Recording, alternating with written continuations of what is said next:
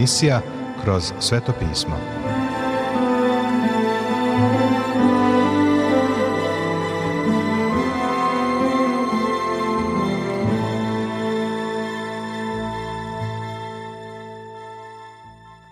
Dobroveče, poštovani slušaoci i dobrodošli u još jednu emisiju programa Kroz sveto pismo, programa koji je za vas napisao Vernon McGee, a pročitao Branko Bjelajac.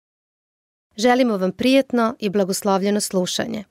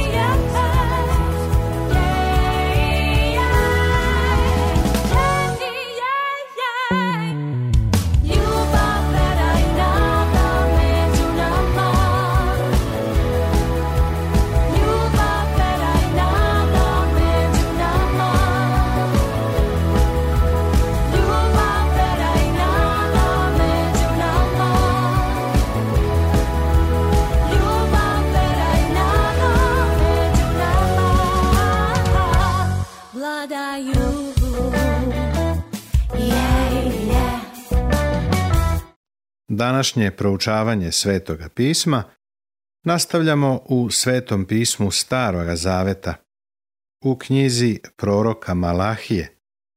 U drugom smo poglavlju i završavamo sa našim razmatranjem 16. stiha. Bog želi da njegova deca žive u srećnom braku. On ima plan i svrhu za svakoga od nas – samo ako hoćemo da ga slušamo. Gospod Isus je zamerio Efeskoj crkvi. Ali imam nešto protiv tebe, što si ostavio svoju prvu ljubav. A opet, crkva u Efesu je bila u najboljem izdanju. Od tada, crkva više nikada nije bila na tako visokom duhovnom nivou. Teško nam je da u ove hladne dane otpadništva shvatimo savršenstvo ličnog odnosa sa Hristom, do kojeg je duh sveti doveo prvu crkvu. Vernici su u ranoj crkvi voleli Hrista. Voleli su ga. Pet miliona njih je svoju ljubav zapečatilo vlastitom krvlju, umirući mučeničkom smrću za njega. Želeo bih da učinim neznatne izmene u prevodu otkrivenja Jovanovog drugog poglavlja četvrtog stiha u Svetom pismu Novoga Zaveta. Izraz prva ljubav na grčkom glasi protan i zapravo znači najbolji. Tu istu reč naš gospod koristio je u paraboli o izgubljenom sinu. Kada je govorio o tome kako je otac na sina stavio protan odeću, odnosno najbolju odeću. Slično tome, efeskim vernicima Hristos govori o najboljoj ljubavi. Ovoj crkvi koja je na visokom nivou, kojoj je pretila opasnost da zahladni, Hristos kaže Bez obzira na sve, imam protiv tebe to što napuštaš. Ne ostavio si najbolju ljubav. Spasenje je kao ljubav. Pitanje koje gospod postavlja svima nama glasi voliš li me? On ne pita hoćeš li mi biti veran ili hoćeš li ići u misionare. Ne pitate koliko ćeš dati za moje delo ili šta ćeš sve učiniti za mene. On te jednostavno pita voliš li me? Tek potom će tražiti od tebe poslušnost i onda će biti i nečega što ćeš uraditi. Apostol Jovan je to ovako rekao. Mi volimo zato što je on prvi zavoleo nas, kaže prva poslanica Jovanova, četvrto poglavlje 19. stih u Svetom pismu Novoga Zaveta. Druga po redu knjiga koju sam u životu napisao odnosila se na kratku knjigu o Ruti. Vodila me je misao da pokažem kako je iskupljenje u stvari ljubavna romansa. Bog je iskoristio život dve sasvim obične osobe, jakog i muževnog čoveka s jedne strane, kao i prelepe i plemenite žene sa druge strane, i ispričao nam njihovu ljubavnu priču.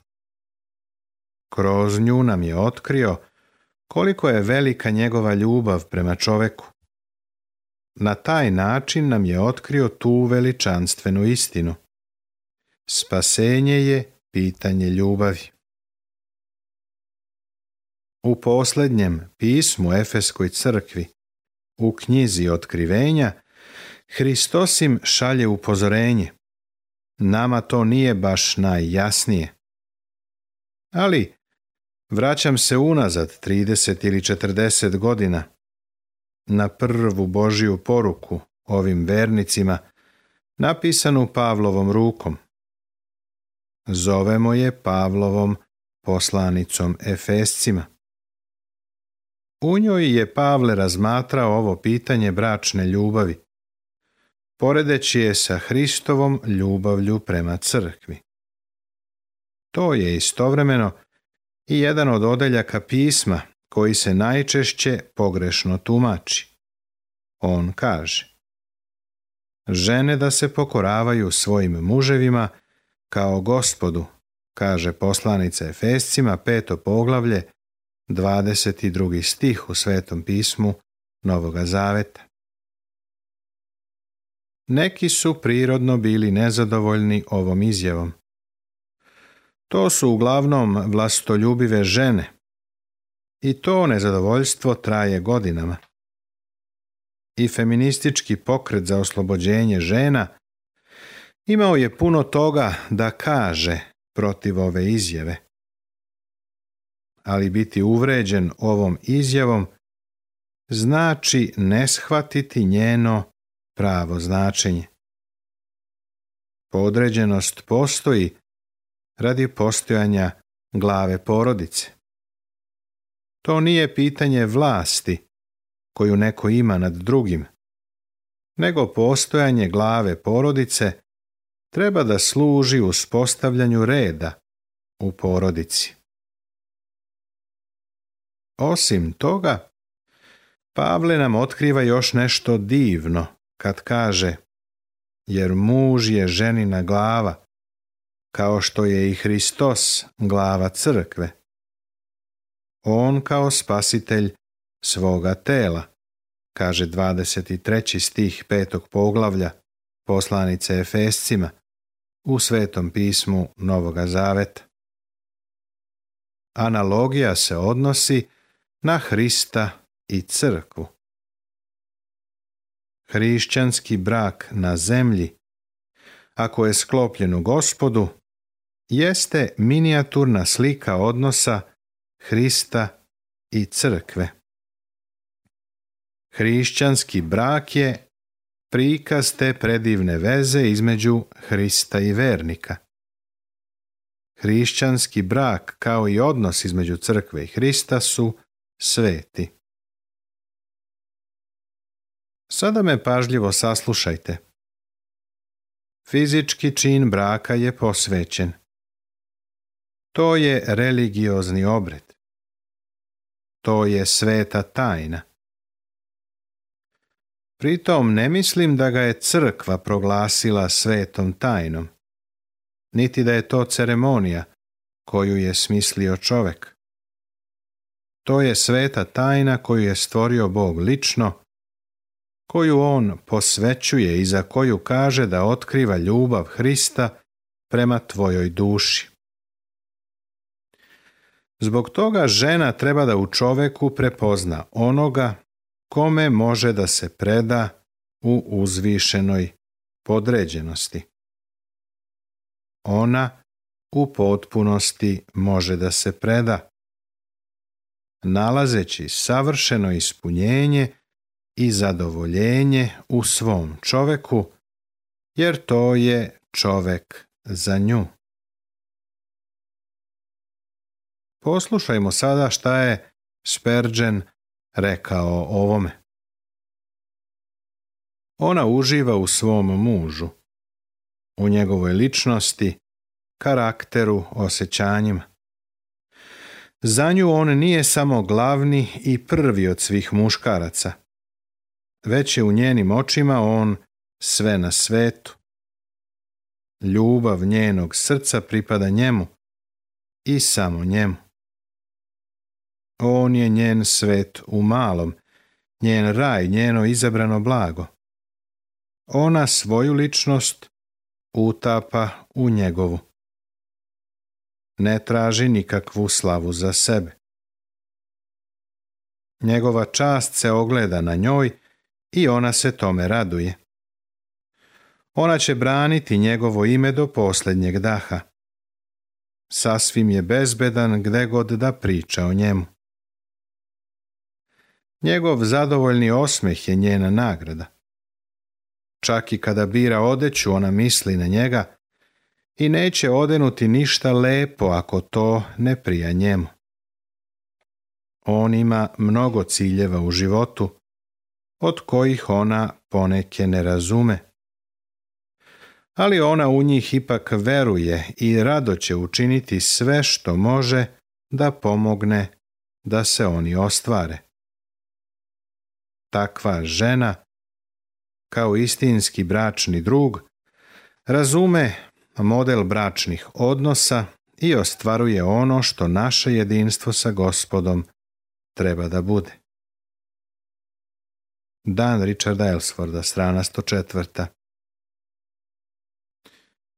Ljubljeni, nije li to divna slika žene u pravom hrišćanskom braku?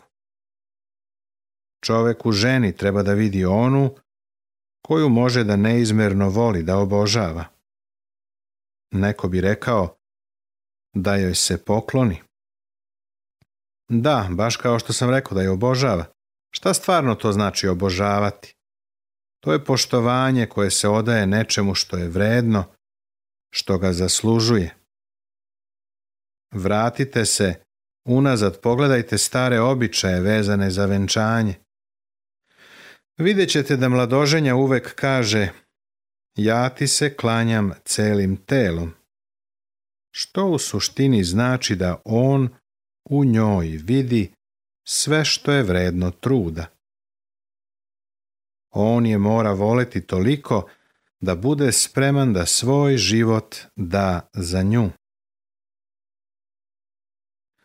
Dakle, pošto je Biblija otvorena, ne vidim razlog zašto bismo mi oklevali da govorimo otvoreno. Ako se vratimo na pesmu nad pesmama, vidjet ćemo sliku mladoženje i njegovo mišljenje o svojoj nevesti. Sva si lepa, draga moja, i nema nedostatka na tebi. Šta je ljiljan među trnjem to je, draga moja, među devojkama, kaže pesma nad pesmama, četvrto poglavlje, sedmi stih i drugo poglavlje, drugi stih, u svetom pismu Staroga Zaveta. Ovo je prilično izražajno, zar ne? Tako govori mladoženja. Saslušajmo sada nevestine reči. Moj je dragi moj i ja sam njegova, on pase među ljiljanima, kaže drugo poglavlje 16. stih pesme nad pesmama. Zar je potrebno više od toga? U trenutku najuzvišenijih osjećanja bliskosti, žena će ga podići do nebesa ili će ga strmoglaviti u dubine pakla. Muž će ženu uzdići na pijedestal rečima Obožavam te zato što ne vidim mane na tebi. Ili će se potpuno suprotno ovome prema njoj obhoditi grubo. Kada dođe do ovog drugog, on će u njoj ubiti ljubav i ona će ga mrzeti, postaće hladna i nezainteresovana. Prilikom savjetovanja bračnih parova uviđamo da je uglavnom to jedan od razloga zašto se tako mnogo brakova danas razvodi. Bakteriolog René Dibo sa Rockefeller instituta jednom prilikom je izjavio Besciljnost i nedostatak ispunjenja predstavljaju najčešći uzrok organskih i mentalnih oboljenja zapadnog sveta. Isto možemo primijeniti i na razbijene brakove. Žena postaje nezadovoljna i izigrana. Ona postaje nervozna, neurotična, džangrizava. A muž se zadovoljava osrednjim životom. Osamljuje se pa onda ili postaje papučić ili nadmeni sileđija. U našem društvu naći ćete oba ova slučaja. Dozvolite mi da postavim jedno pitanje. Prilično lično pitanje. Jesi li ti žena za koju bi muž rado dao svoj život? Biću sasvim otvoren.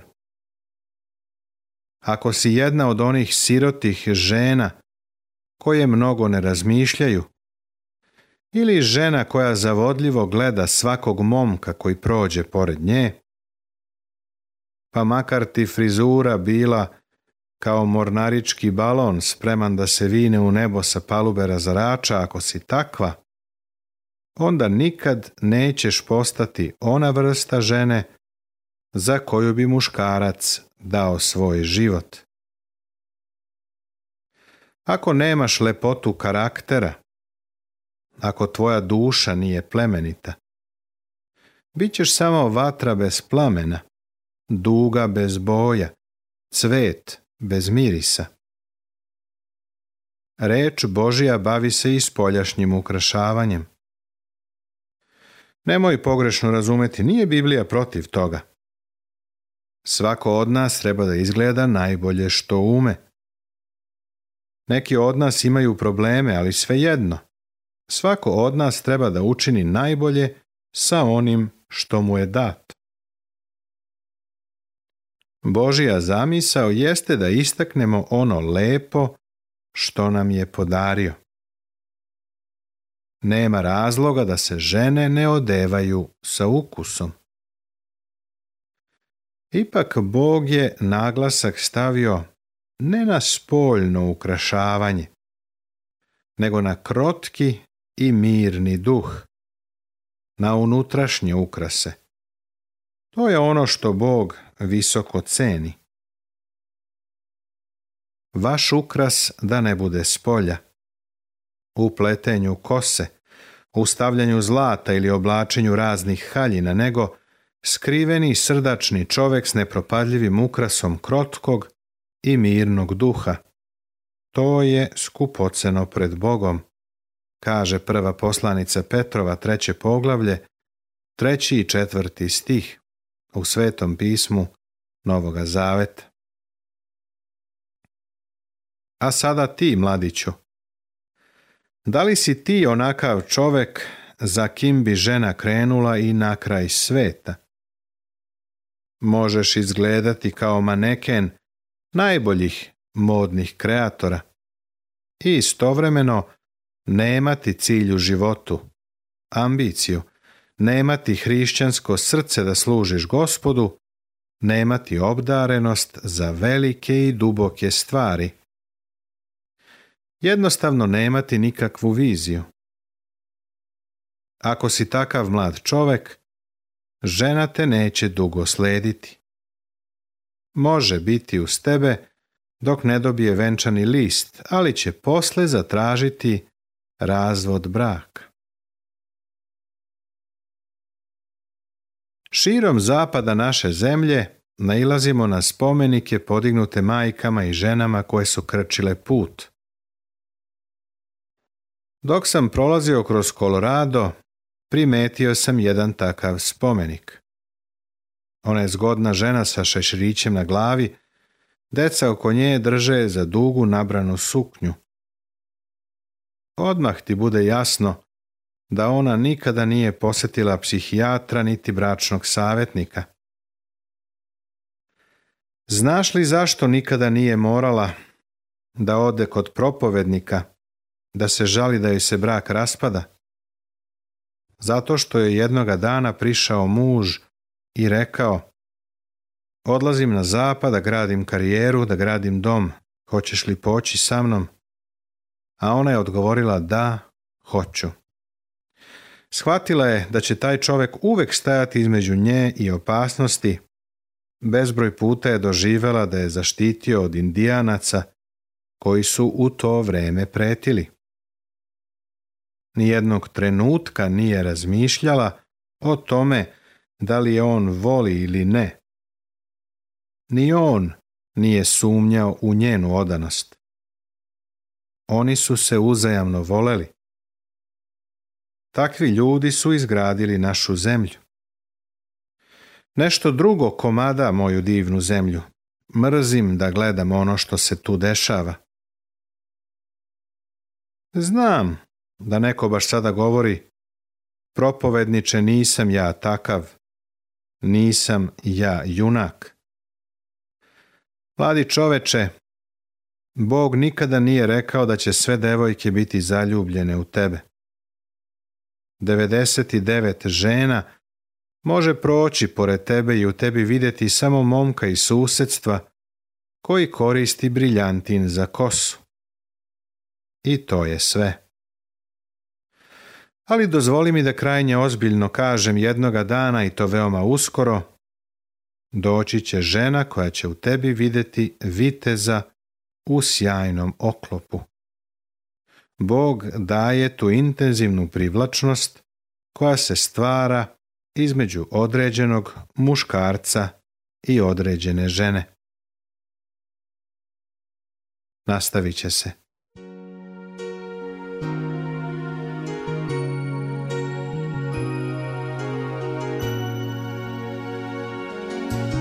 Kad osjećaš da sunce hladna tama gasi i ne znaš kuda tad. I ne znaš kuda tad. Kada snovi blede, sve postaje bez smisla. Ja želim u tvoj svet, ja želim u tvoj svet.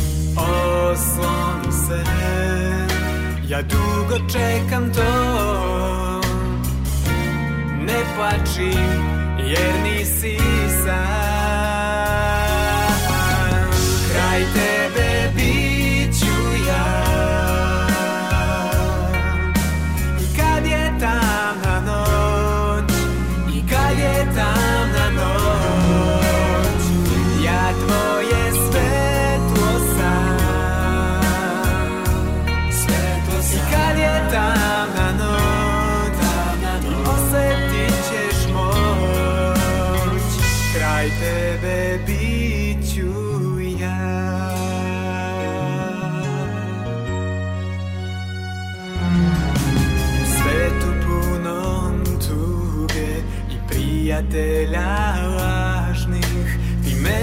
veruj sad. Ti meni veruj sad. Ja bit tvoja ruka U buri si dromira. Moja ljubav čuva te Moja ljubav čuva te. O sunce Ja dugo čekam to. Ne plači jer nisi sam Kraj tebe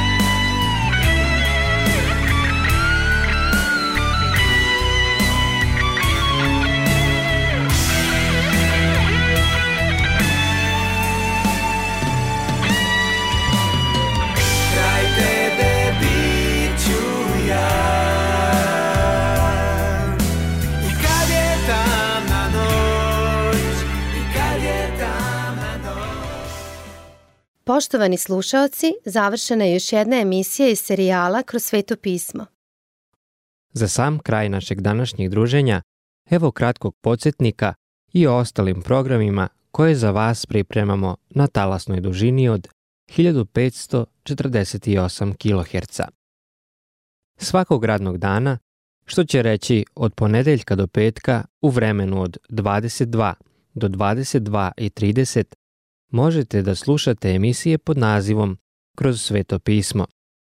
Subotom od 22.10 emitujemo poruke pomirenja, a neposredno pre nje, tačnije od 21.40 do 22.10 na bosanskom jeziku ide emisija Put pravednosti. Subotom i nedeljom od 20.45 nudimo vam 30-minutne emisije Poruke nade. Nedeljom imamo i tri 15-minutne emisije pod nazivom Reč za danas. I to za tri jezička područja. Emisije počinju od 21.40 za bosansko, 21.55 za crnogorsko i 22.10 za srpsko jezičko područje. Ukoliko želite da nam se javite, da nas pohvalite ili pokudite, da nam predložite izmene kojima bismo mogli da poboljšamo naš program, ali i da vas nagradimo kakvom dobrom hrišćanskom knjigom, Novim Zavetom ili celom Biblijom. Na raspolaganju su vam telefon, elektronska pošta ili obična pošta.